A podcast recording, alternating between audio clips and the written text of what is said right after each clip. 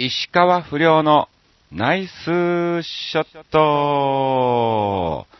さあ、始まりました。石川不良のナイスショット。この番組は、調和表 .com の協力により放送いたしております。さあ、今日がですね、えー7月、えー20日更新ということで、えー19日、えにですね、収録をさせていただいております。7月19日ということで、リカリカさん、ハッピーバースデーお誕生日おめでとうございます。えー素晴らしい一年と、えーなりますようにと、えーいうことですけども、さあさあ、えまたまた、え私、横山千石川不良が何をしてたかっていうのはですね、ずらっと2週間お話を、えさせていただきたいと思います。あの先に言っときます。時間がない。えーなので、短めにですね、お届けをさせていただきたいと思いますけども、えー前回更新が7月6日と、えいうことだったんですけどもですね、まあまあいろいろありましたよ。え6日の日はですね、キッサラの方に行ってきたりとかですね、あの、久しぶりですね、またこれも1ヶ月ぶりぐらい近くの、えーキッサラということで、まあ最近あの、他のスケジュールがなんだかんだ入っておりまして、なかなか、えーキッサラにスケジュールが出せずじまいでですね、えー日数が減っておりますけども、まあまあいいことなのかなと思っております。うん。そして、えー、キッサラの方はですね、6日と12日、えーそして、えー14日とね、えーポンポンポンと3日間ね、えーこの週だけ重なりまして、はい。行ってきました。うん。まあ、あの、久しぶりということでね、まあ、あの、MC なんですけども、まあ、あの普通の MC と違ってまだ、キッサラは特殊な MC なのでね、えー、ついていけるかどうかのね、不安もありましたが、はい。まあ、体が覚えてるもんなんですね、意外に。うん。さあ、そして、えー7日翌日はですね、えー、お世話になっております、和幸子さん、はい、大泉学園に歌屋っていうお店がありますけども、まあ、あの、そこのママさんであり、えー歌手をされてます、和幸子さんの、えー、七夕バースデーコンサートということで、はい、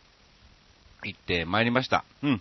まあ、こちらも賑やかにですね、はい。まあ、あのー恒例のお客様ですから、えー常連様ということで、まあ、僕のこともですね、知ってる方もたくさんいらっしゃいまして、まあ、アットホームな感じで、賑やかに、はい、やらせていただきました。そして、えー4日は、マルチボックス、はい、本厚木にあります、マルチボックスの方に行ってまいりまして、なんだかんだね、ほんとね、ずーっと、はい、えー毎日がバタバタバタバタしてるんですよね。うん。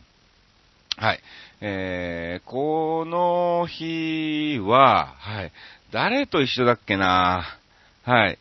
あのー、ね、そうそう、かおりさんっていうね、あの名前はもう前から、えー知ってまして、まだお会いしたことなかったんですが、はい、初めてですね、させていただきました。んで、残念ながら一部は飛んでしまったんですけども、えー、2部のギリギリのもう完全に、えーショーが始まってもおかしくない時間帯に、えー一気にですね、はい、えー連絡がありまして、うん。今から7人行くからっていうね、連絡があってですね、えー来さ、来ていただきました。で、まあ、あの、我々もな、本厚木ですから、はい、泊まりではありませんし、終電がありますから、非常に、えー時間が、タイトな時間になりましてね、普通ならば40分のショータイムなんですが、まあ、お客様来るのが遅れて、えー結局2人で、えー30分以内でですね、収めましてね、うん。もう最後はもう、カバンの中に一生もう掘り込んで、一気に着替え、とりあえず忘れ物ないのを確認して、カバンを閉めてですね、ダッシュで駅に向かってギリギリセーフっていうね、えー感じになりましたが、はい。まあまあ楽しくね、やらせてもらいましたよ。そして、えー翌日9日はですね、うん、あのー明け方に急遽ですね、連絡がありまして、不良さん、今日、スケジュール空いてますか？ってまあまあ別に空いてるよって。ちょっと夜来てもらっていいですか？いい、全然いいよ、行く行く、どこ？沼津ですって。沼津みたいなね。え、沼津に行くのっていう。今日、今日、急遽出演の依頼で沼津って。まあまあ初めてで、ね、えー、まあまあ時間はまあ余裕はあったんですけどね、ちょっとね、遠方だったんでびっくりしましたが、はい。こちらも賑やかに行ってまいりまして、翌日がですね、えー、淵野辺駅というところで、大美林大学っていうのがね、えー、ありまして、その大学の中でやっているお笑いライブっていうのをですね、えー、おじさんとロボとして、はい、出演をしました。まあ、安藤は安藤秀明でね、ピンでもちろんネタもやったんですけども、えー、プラス、おじさんとロボでね、えー、ネタもやりましたが、まあ、要するに大ビリン大学なので、うん、まあ、あの、学生さんが多いお客さんの中で、えー、やらせてもらいましたけども、うん。まあまあ、反省点はいっぱいありますが、まあ、あのー、そこさえ変えれば、まあ、いいかなーっていう感じの手応えでしたね。はい。さあ、そして、えー、12キサラで、えー、13日にですね、まあ、事務所でちょっとある勉強会がありまして、まあ、いろんな、まあまあね、えー、大分事務所の方もですね、メンバーが、えー、増えてまいりましてですね、若手もたくさん入ってきました。ね、まあまあ、あの、最近その若若手の底っていうわけではないんだけども、えー、行動を見る限り、その、我々がもっとその子らの世代だった頃と全然、まあ今時代も変わってるのかもしんないんだけども、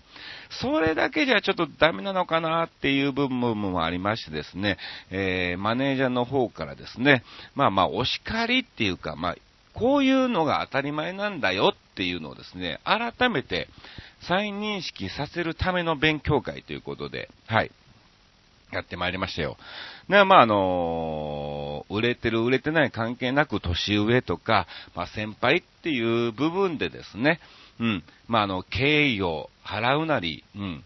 で、まあ、挨拶の仕方とか、ね。やっぱそこら辺はですね、えー、吉本とか大手に比べるとですね、やっぱりあの、オフィス系っていうちっちゃい事務所はあの、なーなーになってる、えー、部分もあるので、それがいざ、ね、えー、外に行った時にですね、うん、えー、それじゃあまずいと。まあ、身内身内ならばまだいいんだけども、うん、まあまあ、まずいよなっていうのもありましてですね、えー、そこら辺の指導してきたということで、まあ、今後どうなるのか非常に楽しみでございます。えー、そして、えー、14日、キサラで翌日はですね、朝ちょっと健康診断の方に行ってまいりまして、そのまま健康診断終わりで、札幌に行ってまいりましたよ。いやー、いろんなところの日本全国仕事で行かしてもらってますけども、えー、仕事で札幌に行くのは初ということで、非常にテンションで、えー、楽しく行かしてもらったんですが、まあ、初めて行く場所で初めての、えー、ショーパブだったので、まあまあいろんな噂は聞いてるにもかかわらず、若干やっぱりね、不安っていう部分もありましてですね、うん。まあ、15日行ってきたわけなんですが、15、16、17の3日間、えー、勤めさせてもらいました。ただ、そこのですね、パパさん、ママさん、まあ、オーナーさん夫妻がですね、非常に、もういい方で、本当もう1日目に大好きになりましてですね、はい。いや、楽しく3日間過ごさせてもらいましたよ。まあ、メンバーはジーニー、つつみと僕と松本英二さんだったんですけどもね。うん。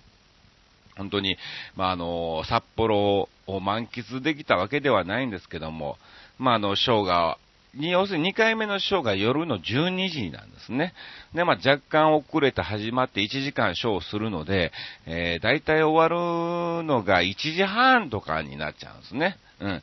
で、挨拶とかしたりね。で、まあまあそっから着替え出して、えー、2時過ぎですわ。で、まあまあお店で軽く打ち上げということでお酒を飲むんですけども、まあそこが盛り上がりまして、結局ね、えー、ほぼ毎日、えー、飲んでですね、終わったのが、えー、4時5時みたいなね、え感じで、で、まあそこから寝ちゃうともう昼過ぎるということでね、うん。まああの、そんなに札幌を、はい、えー、歩けなかったんですが、まあ、後ほどまたブログはですね、更新をさせていただきたいと思います。はい。ね、3日間15、16、17と終わりましてですね、えー、帰ってきて、そして、えー、そのままですね、一旦家に帰って荷物を置いてすぐに、えー、中目黒で安藤とですね、はい、えー、ネタの打ち合わせ、まあ、18日に戻ってきたんでね、うん。ネタの打ち合わせをして、19日っていう感じで2週間、もう本当に結構、えー、バタバタな感じで過ごさせていただきました。うん。じゃあもう時間ないから短めに今日はお届けしますので、先に告知言っときましょう。そう。汐留パラダイスがいよいよ23日からスタートいたします。はい。えー、なので21日がですね、まあ、あのリハーサルということで研修がありまして、えー、22日にですね、プレイオープンっていうね、プレイオープンっていうね、のがあるんですが、まあ、これは関係者のみですね、えー、日テレの家族の方とかですね、そういう方が、えー、来られるということなんですが、えー、私、とりあえず7月はですね、22、23、25、26、28と、え入っておりますので、はい。まあまあお時間がありましたら見に来ていただきたいと思います。ただですね、なんかあの昨年よりね、値段が上がってまして、前はあの500円だったらしいんですけども、えー、今回はなんか1000円のグッズを買うと乗車券がもらえるっていうね、えー、リカリカさんから教えてもらいましたが、あ、そうなんやっていう風にね、えー、なりました。そしてですね、えー、20日、明日は芸能人ゴルフコンペに行ってきます。大西ライアンとかと一緒にですね、はい。えー、埼玉ロイヤルゴルフクラブおこせコースというところで、はい、一緒にラウンドをしてきます。そして24日はですね、千葉の方にですね、えー、っと、あるゴルフのシミュレーションゴルフがオープンしまして、その、オープンイベントでですね、えー、私行ってまいります。うん。そして、あ、これまた告知しますね、ブログで。27日は熱海の、えー、ショーパブ HTK かな。はい。熱海にできたショーパブの方に出演しておりますんでね。まあまあ、お時間がありましたら見に来ていただきたいと思います。あと8月が、うーん、まあ、いっか。ここら辺はね、もう静岡行ったり、えー、そのまま泊まって奈良行ったりとかね、えー、してますが、えー、次の更新が10日だからね、はい。まあまたその時に、あ、一応こう、8月9日来たら本編の方入ってますんでね。はい。そんな感じでございます。さあ、ということで、今回ギリギリセーフだったことというテーマをね、させてもらいましたが、その前にですね、えー、新潟県のですね、えー、ヘナチョコヨッピーさんからいただいておりますんで、えー、別件でご紹介をさせていただきます。不良師匠、こんちきねるねる。さて、不良師匠に素朴な質問なのですが、不良師匠は今までにもらったご自身の症状とか免除、えー卒業証書などを額縁などに入れて飾ってみたい方ですか？トロフィーとかももらったことありますか？それではごきげんよう、ベロロロロンといただきましたが、何一つ飾ってないですね。うん。まあ、そんな大した賞ももらってないので、えー、飾りようがないっていう部分もあるんですが、まあ、もしかすると、例えばですね、モノマネグランプリ、モノマネ紅白で MVP を取ったとかね。いや、これはもう歴史に、まあまあ、そのモノマネ界の歴史に残る賞となれば、えー、飾るかもしれません。うん。そんなもんかな、卒業賞。まあ一応ですね、あの漫才協会の新人、えー、漫才大賞優秀賞とかですね、えー、まあまあ、横浜にぎわい座のお笑い寄席の優勝とか、そんなもんいろいろもらったりもしました、漫才師の頃は。うん。うん。でも、別に飾ってないですね。はい。いやー、まあただ、これはすごいっていうのがあれば、もしかすると、飾るかもしれないですね。そんな感じかな。さあ、続きまして参りましょう。えー、同じく新潟県のヘナチョコヨッピーさん。不良師匠、こんちきんねるねる。さて、何でもご存知の不良師匠に素朴の質問なのですが、沖縄出身の知り合いの話では、セミを焼いて食べると、エビのような味がして美味しいらしいのですが、不良師匠はセミを食べたことありますか？例えば、ゲテモノを食べる食レポのお仕事が来たら、喜んでやりますか？それではごきげんよう、ベロロロロンと。いただきましたが、これは僕も聞いたことあるんですよ。うん。あのー、ゲテモノ食い芸人っていうので、佐々木孫悟空っていうのがいてて、セミもですね、あのー、焼いて食べるんじゃなくて生で食べたりもね、えー、するやつがいるんですよ。うん。僕はちょっと見れないんですけども、どうだろう。ゲテモノを食べる食レポの仕事、まあ、テレビが回ってたら、やります。喜んではやらないけども、あのー、もちろん、食べていい範囲のものね。絶対これ食べていいかどうか分かれへんねんけど、食べてみてっていうのは嫌。うん。そりゃそうだけどね。うん。これ毒があるかもしんないけど、とりあえず食べてみてその結果見ようよとか、え、そういうのは嫌だけど、これは、あの、普段、この国では当たり前に食べてますとか、そういうのだったら、あのリアルな感じで出されても別に食べます。それはもうプロとして、はい、食レポはですね、えー、させていただきますが、ただ、はい、あの、そんなね、うん、喜んでとか、え、これ超うまいみたいな感じにはならないかもしんないですね。はい、ありがとうございます。さあ、そして今回のテーマが、うん、えー、ギリギリ間に合ったと、えー、いうことなんですが、これなんで俺これにしたのかですね、非常に思い出せないんですね。うん。要するになんでこれにしたかっていうと、どっか何かしら毎回テーマを決めるときにですね、うん、ギリギリ間に合ったって思ったことがあったんで、今回じゃあこれにしようと、えー、思ったんですが、うん、それどころじゃなくバタバタバタバタしておりまして、はい。ね、あの、なんでこれにしたのか非常にびっくりなんですけども、まあ、全く関係ない話で、昨日その安藤とね、えー、事務所でネタ合わせ、ネタ作りをしてですね、えー、まあなんだかんだで帰ってきたのがほぼ終電前ですわ。うん。えー、なので僕の地元の駅に着いたのが夜中の1時前ぐらいだったんですね。で、駅前でちょっとですね、え連絡をしてたらですね、うん。LINE とか見てたら、あのある全然知らない女の子がですね、声をかけてきたんですよ。すいません、あの、申し訳ないんですけども、携帯電話ちょっとお借りしていいですかっていう。お携帯電話、え、え、どうするんですか？うん。いや、あの、携帯の方をなくしてしまいまして、えー、ちょっと親の方に一本連絡を入れたいんですが、っていう風になったんですね。うん。これはどうしようかなと一瞬迷ったんですが、まあまあ、逆にこれ面白いかなと思って、はい。うん。えー、連絡、まあ、をね、まあ、かわいそう、本当にそうだったらかわいそうですから、はい、いいですよ、ということで、はい、携帯を貸してあげたんですよ。で、まあまあ、その方のですね、えー、電話番号を、えー、お母さんのね、電話番号を聞いて、僕がかけて、どうぞって渡してあげてですね、はい。まあまあ、近くにいたわけなんですけども、うん。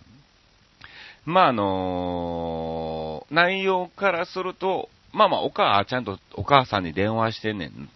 あのな、ごめんな、なんか携帯なんか落としてしまってな、みたいなのが、まあ関西弁じゃないんだけども、うん。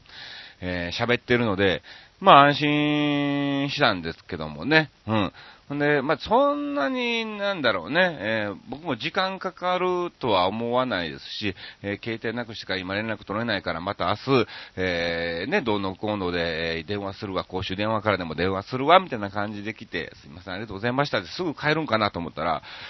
5分ぐらい喋ってましたね。うん。5分ぐらい。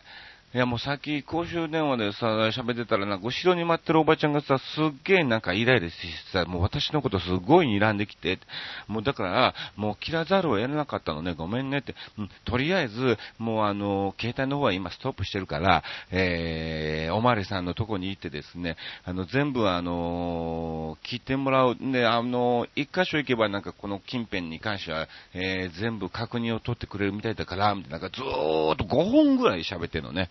まあまあ別にあの、無料通話のやつなので、えー、全然問題はないんですが、はい。うん。で、で、お母さんが多分あの、この番号何なのみたいな感じで聞いたんだろうね。うん。うん、これね、あの、知らないおっちゃんに携帯借りたのって、おっちゃんって、みたいなね。えー、そこが非常にびっくりしたっていう、えー、ことですけども、全く、えー、ギリギリ間に合ったっていうのはね、関係ないですね。なんで俺これにしたんだろうな。まあまあいいや。とりあえず皆さんからいただいておりますのでご紹介しましょう。えー、まずは新潟県のヘナチョコヨッピー、えー、不良師匠、コンチキンネルネル。さて、今回のテーマ、ギリギリセーフ。についてですが、時間でも何でもギリギリセーフだったことを教えてくださいっていうことですが、自分の性格上、ギリギリセーフってことはなく、いつも余裕でアウトなことばかりです。ダメやん。ということなので、ギリギリセーフなことなんて全く思い浮かびません。すべて余裕でアウトです。それではごきげんよう、ベロロロローンといただきましたが、もう完全にこれ開き直ったアウトですね。まあ、時間にしろね。うん。待ち合わせとかにしろ、完全に毎回、えー、ギリギリアウトなんでしょうか。とりあえず、あの、お早いめにですね、前もって前もって待ち合わせなんかは、えー、出るように、えー、していただきたいと思います。さあ、続きましてですね、えー、いろいろいただいておりますので、ご紹介をさせていただきましょう。これはどこまでがテーマなのかなリカリカさん、これかな？はい。7月18日にリカリカさんからいただいております。えー、高校野球香川県大会を見に来ました。おう。春の選抜で有名になった、えー、小豆島高校が出ていた試合を見ました。うん。小豆島高校の攻撃の時、バッターが打ったボールが抜ければ、三塁打になりそうだったのに、相手チームのファインプレーで、レフトフライに終わりました。なるほど。その時、球場中で大拍手になりました。ファインプレーだもんね。普通だったら、えバッターは悔しがりそうなものなのに、そのバッターも拍手をしながら戻ってきて相手のファインプレーを認めていました。あ、いいですね。私は初々しいスポーツマンシップに感動しました。美しいものを見せてもらいました。7月19日で41歳の私。嬉しくも何ともないし目標も特になかったのですが、ギリギリセーフ。高校野球のおかげで41歳からは心美しく生きる目標を持つことができましたとさ、おしまいと、えいただきましたけども、ありがとうございます。いいお話ですね。もうリカリカさんは僕と、だから要するに同じ年なんですね。僕が10月22で、えー、41歳になりますから、まあまあ同じジムとならばですね、同じ学校に行ってですね、はい、えー、そういう関係だったと思うんでしょうけども、うん。いいですね。高校野球ですか。春の選抜で有名になったあの小豆島高校。うん。夏の選抜。はい。ぜひ、ぜひ、うん。頑張って出てきていただきたいと思います。ありがとうございます。さあ、続きまして、レギュラー坪井さんからいただきました。ギリギリセーフだったこと。はい。えー、ポテトサラダを作る前、マヨネーズの残りが少なめで、足りるかと思ったが、ギリギリセーフだった。おそうなのよ。これね、マヨネーズの量によって味が変わりますから、これは大切。続きまして、私は辛いものが苦手だが、いつだったか焼肉店のキムチを口にしたら、私が食べられるギリギリの辛さだった。あ、ってことはうまいんでしょうね。そこのキムチは非常に美味しいと思います。うん。さあ続きまして、以前、夜勤専従で働いていた病院で、1ヶ月間に夜勤110、え ?1 ヶ月間に夜勤16時半から翌翌朝9時まで、8回がギリギリセーフラインだった。そうなの？これアウトじゃないの ?16 時半から翌朝の9時だよ。これ、1ヶ月間の夜勤っていうか、まず1日の労働時間に対してアウトだとね、えー、思うんですけども。はい。いやいや、大変ですね。素晴らしい。さあ続きまして、朝一番で超音波検査の予約をしていた時に、予約時間の数分前に到着する予定がギリギリになってしまい、最終的に間に合ってよかった。よかった。うん。そうなのよね。これ、遅れちゃうと後回しにされちゃいますからね。うん。さあ、続きまして、えー、今のパソコンを買うとき、直前に使っていたパソコンがクラッシュしたのだが、新しいのが来るギリギリまでスマホで間に合ったと。おー。パソコンか、僕もパソコン買おうかな、そろそろね。うん。非常に危険なパソコンですけども。さあ、続きまして、石川不良さんの事務所ライブを予約しようとしたら、新しい予約システムができたみたいで、ギリギリ予約できたということで、えー、いただきます。まあ、ま、新しい予約システムっていうわけではないんだけど、たまたま偶然ね、ちょうどね、はい、えー、連絡をさせてもらったと、えー、いうことなんですが、ありがとうございます。はい。まあ、あの、今日の夜が、はい、更新とですね、共に事務所ライブがありますから、はい、えー、ぜひその時にお会いしたいと思います。さあ、ということで、非常にも、えー、いい時間となってまいりました。うん。えー、そしてですね、私も時間がありませんので、えー、今回はこれぐらいでお開きと、えさせていただきたいと思います。以上、石川不良のナイスショットでした。今回は途切れずに聞こえてたかな？